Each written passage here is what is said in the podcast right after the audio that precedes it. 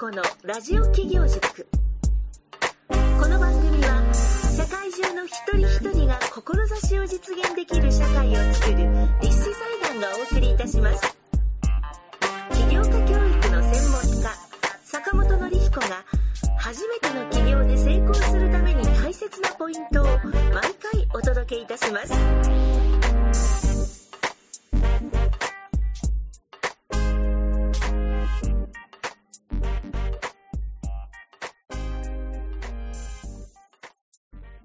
さあの皆さんおはようございます。立志財団の森川です。今日もラジオ企業塾が始まりました。今日はですねいつもあのお話しいただいている坂本先生がちょっとご不在でして、ゲストの方を代わりにお招きをしております。岩崎さんです。よろしくお願いします。よろしくお願いします。まず最初に簡単にあの、自己紹介をはい。お願いいたします、はい、えっ、と岩崎聡と申します。えー私はあの不動産会社に、えー勤務をしながら、えー一方であの中小企業診断士の資格を生かして、えーまあ、個人でも、えースモールビジネス等の、えーコンサルティング活動等を行っております。はい。自分自身がこう中小企業診断士の資格を取るときに、えーまあ、経営者の視点に立って、まあ、学習するっていうようなことを、まあ、やってから、まあ、そういう、まあ、企業ですとか、えー副業サブの副業ではなくて、まあ、複数の本業を持つという意味での、えー副業に対してこう興味を持ったりするようになりましたはい、ありがとうございます。岩崎さんよろしくお願いいたします。お願いします。はい。えっ、と、今日はですね、はい。まあ今お話ありましたように、サブではなくて、マルチという点での、はい。まあ副業ということで、はい。えーそちらの方の観点からお話をいただければなと思ってるんですけれども、はい。まあっていうのも、あのーまあ、働き方改革が言われるようになって、まあ、残業が減らされる、なくされるというところで、えーいろんな企業、まあ、もしくは公務員の方も、はいまあ、これは多分サブの意味が強いと思うんですけども、はい。副業を推奨されるそうですね。多いじゃないですか、うん。まあ、そその観点もあるんですけど、うん。一方でもっとこうマルチっていうはい点も終わりだということですので、まあ、その辺ですねリスナーの方で、まあ、企業の役に立てる内容だと思いましたので、はい。その辺詳しくお聞かせいただきたいんですけれども、はい。まず最初にそのご自身の、はい。今おっしゃったそのマルチっていう点での、まあ、副業というところについてですね、はい。考えているところですとか、えー仕事観みたいなものがあればですね、はい。ちょっとお話をいただきたいんですけれあども。わかりました。えっ、と実はですね私はえっ、ともともとまあ高校卒業してえー大学に行きませんでして、でそれを大学行かないって決めたのが高校1年生の終わりぐらいおなんです。早いですね。そうそうなんです。でその大学行かないって決めた時にサラリーマンにもならないって当時は決めたんですよ。なんでまあ最初から起業したりとか自分で何かしたいなっていうところから社会人をスタートさせたんですけど、まあ、当然当時何も人脈もお金も何も持ってないので、まあ、当然何かしらのこう起業って言ってもなかなかできずに、で結局、まあ、まずはそういう独立をしたりとか自分がやりたいことをやるためにということであの不動産の営業しようということで、まあ、営業職になるなったんですね。でそれでサラリーマンのこうキャリアが始まったんですけれども、まあ、実際にこうサラリーマンをやってみた時に、まあ、その結局起業するのも会社員するのも、まあ、やっぱり手段だなというふうに思うようにそのどの道を選択してもですねその起業するっていうのは目的ではないなというふうに、まあ、あの当時はもう高校生の時はこう起業したいと思ってたんですけど、まあ、少し考え方が変わっていきまして、まあ、自分自身がこう中小企業診断士の資格を取ったりだとか、まあ、会社の中でいろいろキャリアが営業から、えー企画部門に移ったり経営企画やったりっていうことでこう移っていく過程であの、まあ、サラリーマンでもその自分のやりたい目的を見つけてやりたいことをすることができるんじゃないかと。でサラリーマンの働き方っていうのも、まあ、もっとそのたくさんの選択肢というか、まあ、バリエーションがあってもいいんじゃないかと。で、まあ、自分のこう提供できる価値が高まれば、まあ、会社と交渉して、まあ、会社の時間を短くして他の活動をするだとか、まあ、そういうことがもっともっとできるようになるんじゃないかということで、まあ、まずはそれを自分自身も実践していきたいなというふうに、えー思うことで、まあ、サラリーマンやりながら自分の事業をやる、まあ、そんなことを、えー考えて始めたっていう経緯ですかね。はい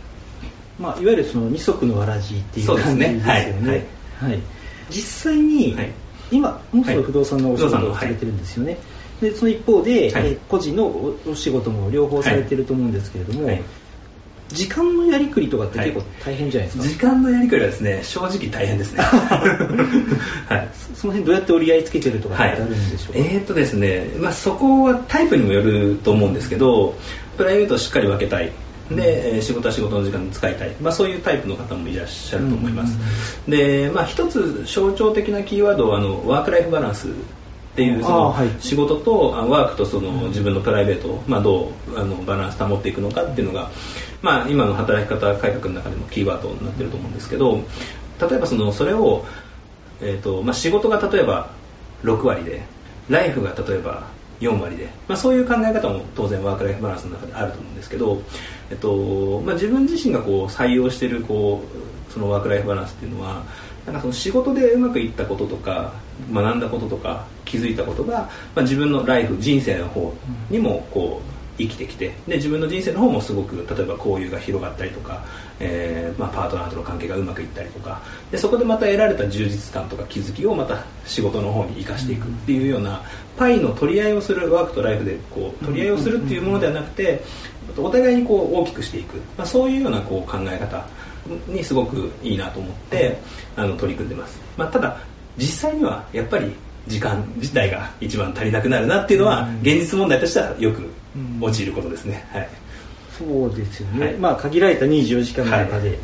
何かこう工夫してることとか、はい。時間の捻出されてることとかって何かありますか、あそうですね。その、まあ、まあまだまだ実践途中っていうところではあるんですけど、まあ、いくつかやっぱり自分の中でのこう行動する指針っていうのがあるんですけれども、まあ、少し診断士っぽい話をすると、はい。戦略って何なんだと、まあ、改めて問われると非常にこう、まあ、そういえば戦略って何だっけなというふうにもう考えてしまうことが結構あるんですけど一応私の中では戦略は捨てることというふうにまあシンプルに位置づけをしています。でやっぱりですね例えばく自動車作ってる、まあ、トヨタとかそうなんですけど資本もあってお大きな会社であればそのどんな車種も出していきますっていうことで、あの全てを、まあ、フルフルライン戦略っていうんですけど全部取ってこうせんあの打ち出していくってことができるんですけどやっぱそんなに資本もなかったりするとじゃあトラックで勝負だとか、うん軽自動車で勝負だとかやっぱ車種を絞って、えーその市場で勝負していくことになると思うんですけど、まあ、そういう意味では我々もまずは何をやっていくっていうのも当然大事なんですけど、まあ、いかに何を捨てるのか、まあ、これが個人のこう、えー人生を生きる上での経営戦略になるんじゃないかなと。で当然効率化っていうのも大事なんですけどやはり何をしないのかということを決めることで、まあ、時間が大きく捻出されるっていうのが一番でかいんじゃないかなというふうに思っています。なるほどですね、はい。捨てることによって、まあ、専念すること力を入れることが、一つにしか選択肢がなくなるそうですね。とですもんねはい。なんでそういう意味だと高校卒業して、まあ、その時は意識してなかったんですけど、まあ、一番自分が人生の中でやってよかったなと思ってる選択は、まあ、テレビを買わなかったことですね。一人暮らしする時ああ、なるほどなるほど、は、はいいはいはい。なのでテレビを必然的に見るっていう時間が勝手に削られてしまったので、まあ、その時間を、まあ、その例えば本を読んだりとか、自分とこう向き合ったりとか、まあ、そういう時間にこう置き換えることができたっていうのはすごく良かったことかなというふうに思ってます。なるほどですね、はい。まあ、あの今だとそのテレビの他に、はい。まあ、ネットサーフィンとか、うん。YouTube とか Amazon プライムとかにもなるかもしれないですけど。も、あまあ確かにそうですね。でも確かにおっしゃってることってあ聞いてて勉強になったなと思って、まあ、さ働いてる方がはい。企業に興味あるので何したらいいですかっていうことはよくごご相談いただくんですけど、はい。はい。あの皆さんおっしゃるのは時間がないですっておっしゃるんですね、うん。そうですね、うん。ただまあ時間ってないから諦めるんじゃなくて、うん。何とかして捻出しなきゃいけないじゃないですか、うん。でその時に削れるもの、まあ、さっきのお話で言うと、はい。捨てる選択肢っていうと意外にそのテレビとか、はい必要以上に見てるなっていうのをうん。皆さんやっぱり気づかれるんですよね、うんうん。深掘りしていくと、ね、時間の捻出っていうことから言うと、はい。まあ、何を捨てるのかっていうことってすごく大事ですよね、うんそうですね、まあ私自身もその診断士の資格を取るときに、うん。まあ、自分自身を会社の経営者というふうに置き換えてじゃあ自分の経営戦略って何なんだろうかとか、まあ、そういうことをあの考えてその学んでる学び自体自体を机上の学びではなくて生きた学びにするために、じゃあ自分の経営戦略って何なんだろうとかって改めて考えてみたんですけどやっぱりふと自分にじゃあ自分の人生の理念って何だとか、まあ、そういうのを問いかけた時にやっぱなかなかすぐ出てこなくて、まあ、なんかそれをそのせっかくの人生ですから、あまあ、そういう、まあ、例えば戦略イコール捨てるっていう観点でじゃあ自分の人生では何を捨ててみるかとか、うん。まあ、そういうことをこう考えるっていうのはあの自分のキャリアだったり、えー新しいそういう企業だったり、まあ、そういうあの初めの一歩としてはすごくいいことなんじゃないかなというふうに思って、はい、思います。そうですね、うん。今のその捨てて自分の時間を作るっていうのはすごくリスナーの方にとっても勉強になることだと思ったんですけども、お話聞いててもう一つ、はい。これキーワードかなって思ってたことがあって、あのじご自分本人をはい。経営者と見立てるっていうことあるじゃないですか、はい。でその時はうん。まだ、えっと普通に、まあ、高校出てすぐのない頃にそういうことを気づかれたっていうか思われたんですよね。いやまあ高校卒業して、まあ、その新聞配達の新聞小学生っていうのをやって、まあ、それからいくつかアルバイトをしたりとか少しこう転々とした時期があるんですけど、まあ、22歳のその大卒の年に、えっと、その不動産の営業でサラリーマン人生をあのスタートさせたんですね。やっぱりそういううそうですね、まあ、一回その高校の時に大学行って勉強しても何が身につくんだろうかっていうすごく疑問を抱いてしまって、まあ、一回こう勉強っていうのを捨てたんですけれども、はい社会人になってその何か成果を出そうとかっていうふうに考え始めた時にやっぱ勉強って絶対必要だなと、要はインプットをせずにアウトいいアウトプットは出せないよなっていうこと、まあ、すごく当たり前の話なんですけど 改めて気がつくことができまして。で、まあ、そのビジネスのこうスキルを高めるということでその診断士の資格に興味を持ってでその勉強をするときにあの、まあ、診断士の資格に受かりたかったわけではないのでその自分のビジネススキルとか経営力を高めたいと思って始めたのでその勉強をやっぱその実践の中で学びたいなっていうところからなんかそういうふうにこう自分自身のこう日常を置き換えるようになったっていうのがきっかけですかね。ちょっと2つ今お話伺って僕が質問したいなと思ったことが出てきまして、えっと1つは、えっとご自分を経営者に置き換えた視点というのはこうすごくユニークな視点だと思いましたので、はいうん。そこについてもう少し深掘りしはい。てお話しいただきたいのが1つと、はい。2つ目が、はい。あの結局勉強しない選択肢をした後に、うん。やっぱり必要だというふうに気づかれたっていう、はい。社会人にとっての学びの重要性、うん。はい。まあ、この2つをですねあちょっとお話しいただければと思うんですね。わかりました。はい。まず最初にご自分を経営者と見立てるっていうそのユニークな視点についてですね、はい。もう少しこの考え方をですね具体的にこうお話しいただければと。はい、そうですね。当時その私はやっぱその自分のキャリアについてこうどうしていこうっていうことをまあいろいろまあ考えたんですよね。でその中でやっぱりそのいろんなお客さんとまあ営業で接したり話したりする中でやっぱ当然相手のお客さんも仕事をしてますのでやっぱそのビジネスの話だったりとか経営の話だったりとかなんかもっともっと自分がいろんな引き出しをえー持っていればお役に立てるお客さんも増えるんじゃないか、まあ、そういうふうに思ってでそう考えた時に、まあ、圧倒的にやっぱ自分にはインプットが足りないなと。でそういうこう診断士の勉強をしたりとか、まあ、いろんなそういうネタをこう仕入れたりとか、まあ、そういうことをえー時間を使うようになっていったんですけれども、まあ、その時に例えば自分がこうサラリーマンで、まあ、実際に例えば上司から何か、えー依頼を受けて、まあ、それに対してこう仕事をしてこう返すっていうようなことをやった時にじゃあ今自分がやってるこの仕事のお客さんって誰なんだろうかとまあ、そういうようなことをこう考えるようにはいはいなったんですね。でまあ、当然仕事って、まあ、すごくシンプルにするとお客さんのニーズがあってそのお客さんのニーズをこう満たす仕事ができればそれが付加価値となって対価としてまあ我々が報酬をもらうっていう、まあ、すごく本当に当たり前のシンプルな構造なんですけどそれをそのまま今の自分に当てはめた時にじゃあ例えばこの依頼っていうのがニーズだとするとじゃあ上司はお客さんじゃないかと、まあ、いうふうにこう思えたんですよね。たった一つそういう考え方が変わることによって、まあ、そのじゃあ上司のニーズって何なんだっけかと、うん。まあ、そんなことを考えて、まあ、こういうことを求めてるんですよね。みたいなやり取りを、まあ、一回入れることによって、そこで、まあ、違いがあれば、えーそこは違いでこういうことを求めてるんだよって話だったりあそうそういうことが目的だからやってほしいということをコンセンサスがあった状態で、まあ、仕事をすることによって、まあ、自分自身もこうスムーズに仕事が進められるようになりましたし、まあ、実際にそれをすることによって、まあ、私自身のこう社内での評価も、えー高くなっていって、えーまあ、他の人よりもこうより早く、えー社内でのこうポジションを上げることができたとうん。えーいうことがあって、まあ、そんな成功体験を積む中でより一層そういう、えー経営視点でいろんな物事を置き換えて考えるようにっていうことを、まあ、どどんどんどんどんそういう視点にはまっていったと 経緯がありますね。はい、あのありがとうございます。あのすごく示唆深いなと感じたんですね、はい。まあ、リスナーの方の多くは、うんお勤めしながら、はい。まあ、起業したいな副業したいなっていう方がやっぱり多いんですけれども、うんはい。あのそういった方が働きながら起業の起業をする副業をするために、役に立ちそうなことってないですかっていうご質問って多いんですね、はい。で今教えていただいたような話ってすごく直結すると思いまして、自分が同じ会社の中だからなあなあになっちゃうとか、はい。雑になることってどうしてもあると思うんですよね、仕方がないことだと思うんですけれども、でもちょっとこう視点を変えて、うんもう自分以外の全ての人がうんもう自分のクライアントだと、はい。そうなった時に、えっと、同じ会社のた例えば上司とか、うん。なんだったら隣の部署の後輩もお客様になるわけですよね、はい。はい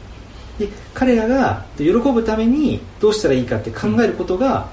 自分のスキルアップとかそうですね。あとコミュニケーションを密に取ろうっていう人間関係が生まれるとか、はい。なんかすごくこう働きながらスキルアップを図れるすごくいい視点だなっていうのを思ったんですね。そうですね、うんありがとうございます。なので、あのまあ、リスナーの方でですね、今ちょうどお勤めされている方っていうのはまさにその、まあ、会社員だっていううん。視点も大事だと思うんですけど、もう一つですね会社員の中でありながら自分はその会社員プラス経営者なんだと、うん。そういう視点っていうのはすごく勉強になるなとうん思ったんですね。はい。そうですね、まあ、今少しお話してて少し思い出したことで、おはい。っていうのはまあ、今現時点でも私はサラリーマンっていうその属性はあるんですけれどもやっぱり一回会社に対してその自分でこういうビジネスをやりたいというふうなことを、まあ、中小企業なのでそんなすごく大きな会社ではないので、まあ、上司にこう伝えることがあったんですけどその時すごく感じたのはやっぱ会社と交渉できるんだっていうことですよね。はい。そのサラリーマンの時っていうのはその上司が自分を評価して、で会社が給料をくれる、まあ、そんな風に思っていたんですけどやっぱり自分の経営の観点で見た時にじゃあ自分が提供できる価値サービス、まあ、それって何なんだとか、うん。まあ、その価値ってどれくらいなんだとか、まあ、そういうことを考えることによって、まあ、自分はこういうことをやってみたいから、まあ、場合によっては会社の時間を減らして、えこっちの事業に時間を割いていきたいんだというようなことをすることによって客観的なその会社の中ですけど市場としての評価というかあの私自身のこうスキルとか知識っていうのを改めてえー上司や会社が評価をしてくれて、まあ、そういうやり取りっていうのはちょっとこう象徴的なえーやり取りだったかなというふうに思ってますね。多分今の観点で考えると,、はい。えー、と週5日間、はい。まあ、例えば9時から18時までの定時をうん。必ず会社に差し出すことによって、対価として安定した給料をいただくっていうのって一般的な話だと思うんですけど、一方で少し前からその成功報酬型とか言って、うん。まあ、外資の企業は主にそういう視点あると思うんですけれども、働いた時間とかうん。プロセスとかはうん。問われない、うん。結果が全てだみたいな、はい。なんかそれに近いのかなっていうあまあそうですね。その中間のような、うん。まあ、自分でも責任を責任と自由を引き受けるというようなは考え方で、うん。まあ、一回こう会社とも交渉してみる、うん。でやっぱり自分経営とか自分を経営する感覚がなかった時は交渉するっていう発想が浮かばなかったので、うんまあ、それはすごく大きな発見だったなというふうに思ってます。うんまあ、実際にこれから働き方改革が進んでいって、副業がまあさらに推奨されるようになると、まあ、そういった会社と交渉することで、まあ、会社の仕事もちゃんとやりながら、はい。でもそれを例えばい今まで週5日間でやってたのを、うん。頑張って週4時間にできるようになったら、1日プラス自分にご褒美ができるわけじゃないですか、うん。そうですね。頑張ったご褒美。が、はい。それを別に会社とは別にやりたいことに当てることができるっていうはい。ご褒美ができるわけですよね。そうですね。なんかそういう時間の使い方ってこれからの時代にちょうど合ってるのかなっていう、うん。そういう感じしますよね。そうですね。確かでもう一つが、はい。えー学びの重要性、はい。勉強を、はい。せ 経験があったにもかかわらず、はい。社会人になってからその学びの重要性に気づかれたっていう、うん。そのあたりもですね、はい。またちょっともう少し詳しくお話をお願いします。そうですねやっぱり良かったなと思ったのは一回捨てたことなんじゃないかなというのは実はあって。ーあその勉まあ、大学に行くはい、はい。もう勉強なんてしても、まあ、極端な話お金稼げないって当時思っちゃったんですよね。はい。なので一回もう思い切って勉強しないって決めて。うん。で、まあ、とにかくいろんな活動行動うん。行動こそがお金を生むその稼げると思って、まあ、いろんなその営業をしてみたりとかいろいろこう活動的にやってみたんですよね。で当然それで一定の成果は得られたんですけれども、やっぱりそれだけでは限界があるっていうふうに気がついてじゃあ今自分にないものなんだろうって言ったら捨てた勉強じゃないかと、うん。要はインプットじゃないかと。アウトプットの行動ばっかりして今はもう全然インプットしてないと、っていうのにまあ改めて 気がついたっていうのがまあ一回きれいに捨ててしまったからこそ受け入れるこう余余地があったというかもう一回やってみようちゃんとっていうふうにすごく素直に思えた、うん。えーところじゃないかなっていうのが一個ありますね。あ、うん。はい。まあ、実際その捨てた経験っていうのはすごくプラスに働いてるっていうことなんですけれども、ただ一方でですね、はい。やっぱり時間って限られてるし、はい。何でもかんでもむやみやたらにインプットできるかっていうと、はい。時間がそうは許されないと思うんですね、うん。うん。何かこう学ぶうん内容、はい。な学ぶ項目のはい。優先度の付け方とか選び方とかで何かこだわってることとかありますか、ああ学ぶ内容の優先度、多分やみくもに学ばれてるわけではないと思うんですよ、まあそうですね、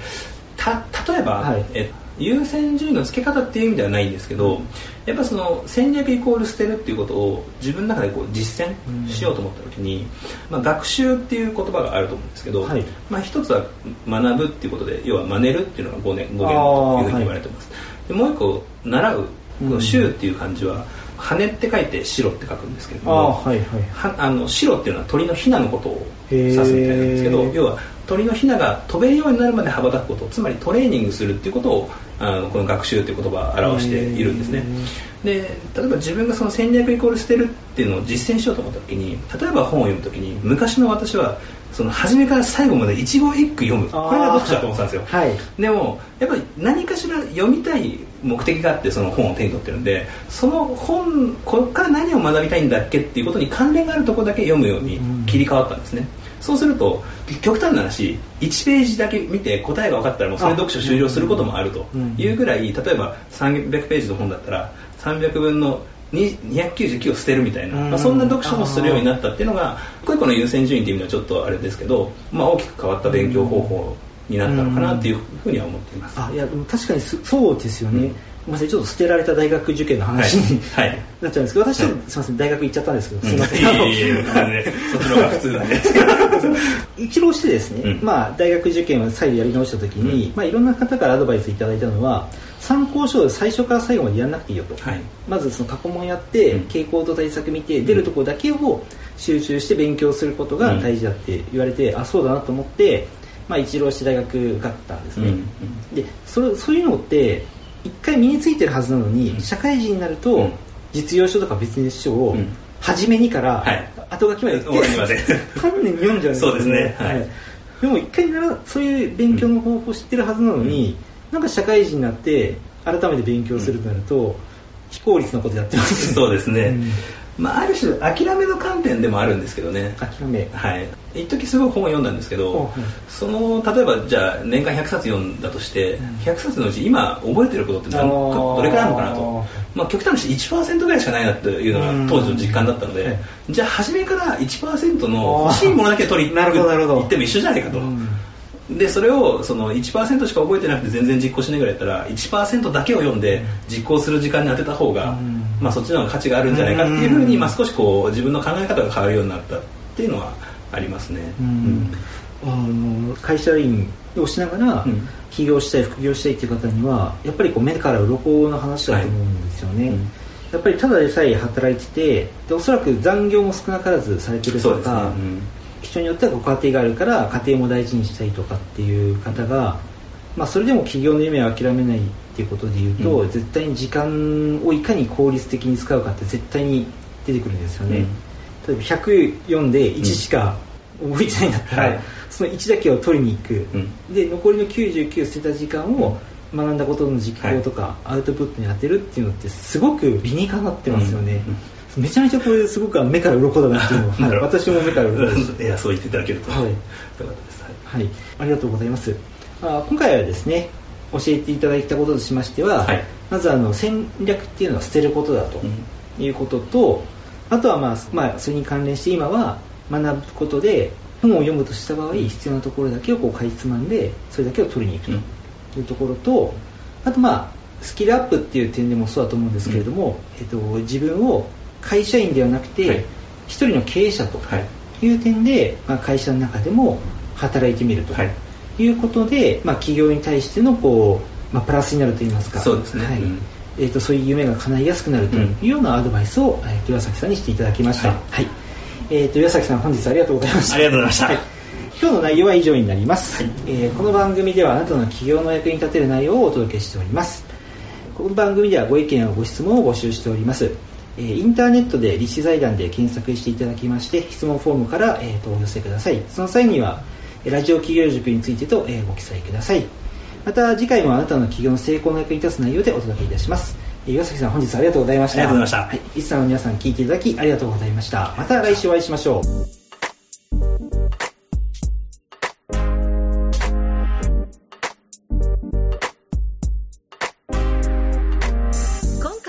組はいかがでしたでしょうか？あなたの企業へのヒントがありましたら幸いです。なお坂本典彦への質問をお受けしております。立志財団公式サイトよりご質問ください。立志財団で検索してみてください。また次回もお楽しみに。世界中の一人一人が志を実現できる社会を作る立志財団がお送りいたしました。